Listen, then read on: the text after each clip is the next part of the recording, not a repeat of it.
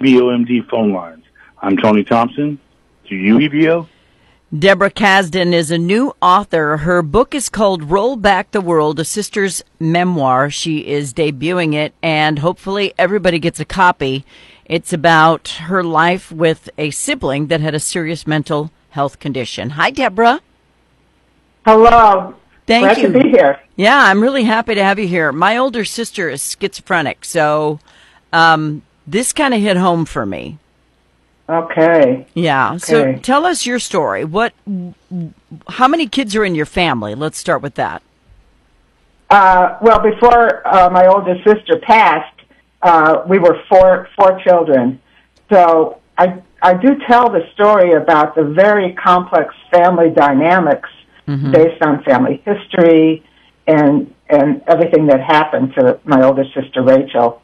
Yeah. And I know, you know, I don't, I don't like to give away a lot of secrets of the book because I want people to buy it, but it is called Roll Back the World, a sister's memoir. Writing a book about your life is difficult. It is. Uh, when Rachel died, she was 59 years old. I just felt I had a mission to tell her story and our family's story. I had been silent about it for so long. I, I just needed to get past all that stigma and open up because the cost of keeping silent was just too high. So tell, we, we, we will give out parts of this to just kind of push people a little bit, but tell everybody about, about Rachel. She, I know she loved poetry.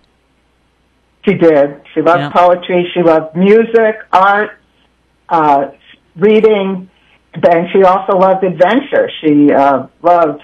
Uh, she went to Israel after high school. She loved working on a farm, a kibbutz, and hiking across the country. Mm-hmm. Um, so she had a lot of spirit. Yeah. And you know what? People people underestimate others who have schizophrenia, whether they are diagnosed or not. They can be very, very normal for long periods of time, but it's the moments when they're not that are scary. It is. It is, and it's and it's so hard to um, to accept that sometimes that the person has changed because you know depending on the course of treatment and medication and the illness itself, there there can be a lot of change. But I think it's important to to let your sibling know you love them, even though they're not the same person you remember. Yeah. Um, so the onset for your sister was around 23, if I recall from the book. Was it 23? Correct. Yes. Okay. Correct. And so how how did that happen that you figured out this is what was going on? Well, she was bouncing around the country a lot and taking these impulsive trips. And uh, my parent got a call from an employer when she was in San Francisco saying she needed help. She just became disorganized and was behaving oddly. Then they got then she went came home, went off again to Montreal with a friend who called my parents and said, uh, "Come get Rachel. Something's wrong." her behavior just uh, deteriorated and she she wasn't taking care of herself she was getting herself into rough situations And um it- there's there's really nothing you can do to stop that unless they they want help because at that point they're an adult. And how did your family Yeah. get her to get help? I think that's that's the one part of this that everyone needs help with. Yeah. Well this is this is a difficult big problem. They my parents had her committed involuntarily. Uh and so she was given very powerful medications that were used this was in the 60s right Uh, they don't have such terrible side effects anymore, even though some people find them still hard to tolerate or don't want to take them. So, so that's very difficult. Um, now there are methods to um, learn how to, to talk to people. There's something called the LEAP method I, I've heard about where you um, listen very em- em- empathetically and very non-judgmentally.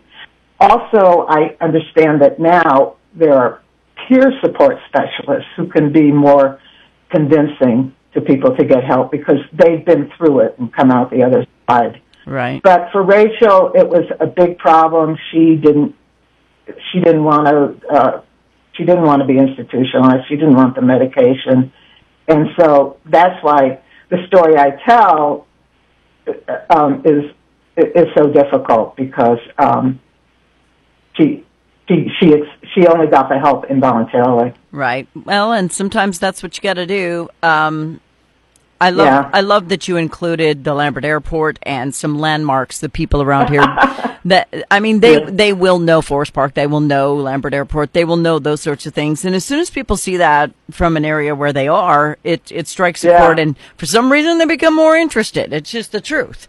But yeah. when you decided to write Roll Back the World, you knew you were going to put all your guts out there.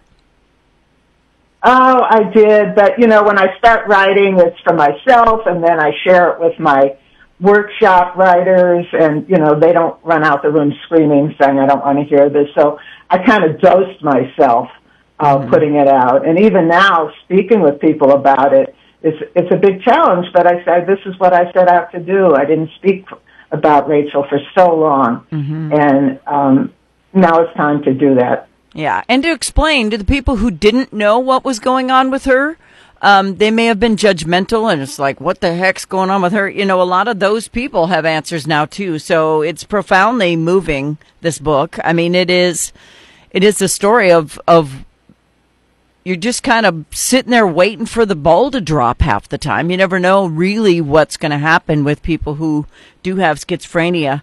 But the way that it affected your family, I think, is a is a strong story for families who are dealing with all sorts of mental illness.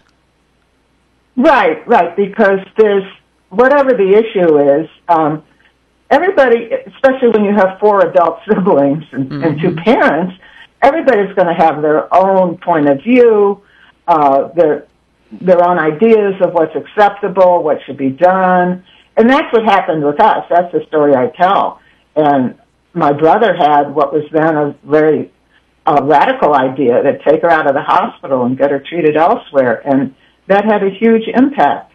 So that's why I think if we had started earlier, kept lines of communication open, it, it wouldn't have been so difficult. But we were just starting out on our own lives mm-hmm. um, as young adults in college. Well, and it's exhausting. It really is exhausting yeah. to have a sibling with a disorder like this.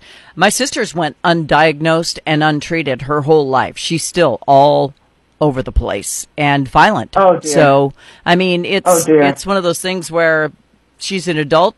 She she'll have to figure it out for herself, or she'll get in trouble and she'll get hospitalized. You know, every family yeah. has that one person, and you you just talk about how your family dealt with it in a very honest and open way so people can read your book and they can feel like the way that they handled it whether right or wrong they can relate yes and um, mm-hmm. they can see mistakes that were made mm-hmm. uh, and regrets and my survivor's guilt and my work to get over it get through it by mm-hmm. telling the story and being open about it. Yeah. yeah.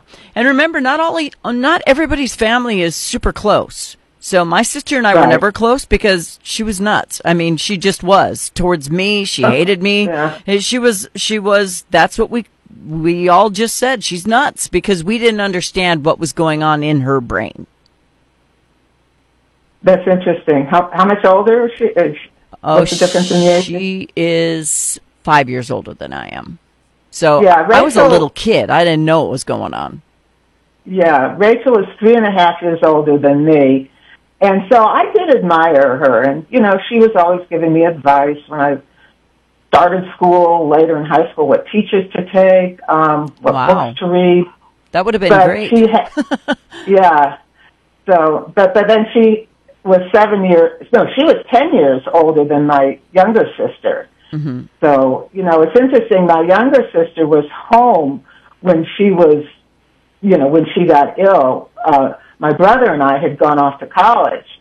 So my younger sister was the one who really saw her behavior, her her difficult behavior up close. Yeah. And then that th- those differences made such a uh, an impact when we had to make decisions because we all had a different view of Rachel. Perspective is everything. Perspective mm-hmm, is everything. Mm-hmm. Um, um, uh, I just I just feel like this is a book anyone who is a family member with a mental illness should read, so you can see not only are you not alone, but you don't have to be perfect as long as you kind of have a guide map of, of what you're doing. But the person who is sick may battle you, and there can be fractures.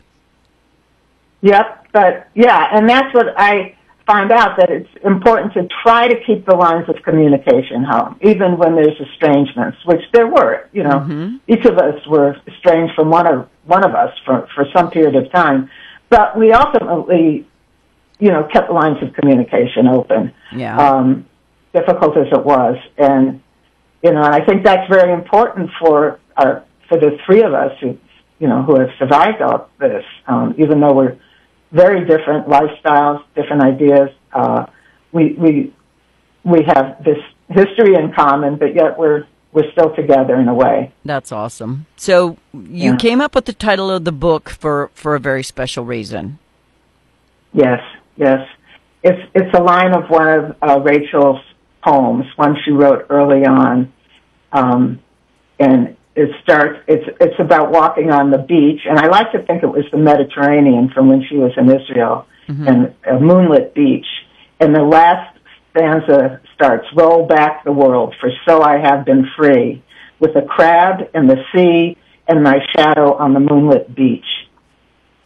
And to me that expresses so much of her life and her dreams and her hopes. That's just a beautiful line it's absolutely beautiful. As a sister in your memoir, does your family agree with your your perception of what went on? Uh, mostly. Uh, my mother passed away. She she Sorry. had she had some different feelings about it. There were there were differences, and even still, uh, my sister and I have the same perception, and she helped. My brother may have a slightly different one. Yeah. But we live with them. We we we accept each other's differences. Yeah, everybody um, sees things differently, and and that's the hard part about writing about your life because your family's um, your family members say it didn't happen like that, but but it did in your perspective. So that's what I'm trying to get to. Everybody has to read this with an open mind. Correct. Right. Perspective, right. as you said, is everything. It's everything. Point of view. Yep. 35 mm-hmm. years mm-hmm. of writing about business and technology. And then she said, guess what? I'm going to put my whole life out there on a platter for everybody to judge me. so much fun, isn't it, Deborah? Oh, yeah. It's a challenge. But hey, you know, you got one life. Yeah. You might as well go for it. Where, yeah. Where's it available, yeah. your, your awesome book? Oh, you can order it online. Um, uh, at any of the online retailers or go into a bookstore, order it there. Uh, I have a website, deborahkasdan.com, uh, with links to places you can order it. So um, I, I hope you read it and, and find it helpful and illuminating and inspiring. You will. They will. And I'm recommending this to everybody, but especially if you have someone in your family who is um, whether it's schizophrenic or if it's any other sort of mental disorder. We've got a paranoid mm-hmm. schizophrenic in our family right now who is being treated with drugs. Um, it's it's not an uncommon thing, but it is often undiagnosed. So if you see the need, try to help if you can. The behavior says it all. Deborah Kasdan is a new author of an actual memoir called Roll Back the World, a sister's memoir. Thank you, Deborah, for your candidness and, and for coming on the air. Thank you, Fawn. You're I welcome. enjoyed speaking with you. You too.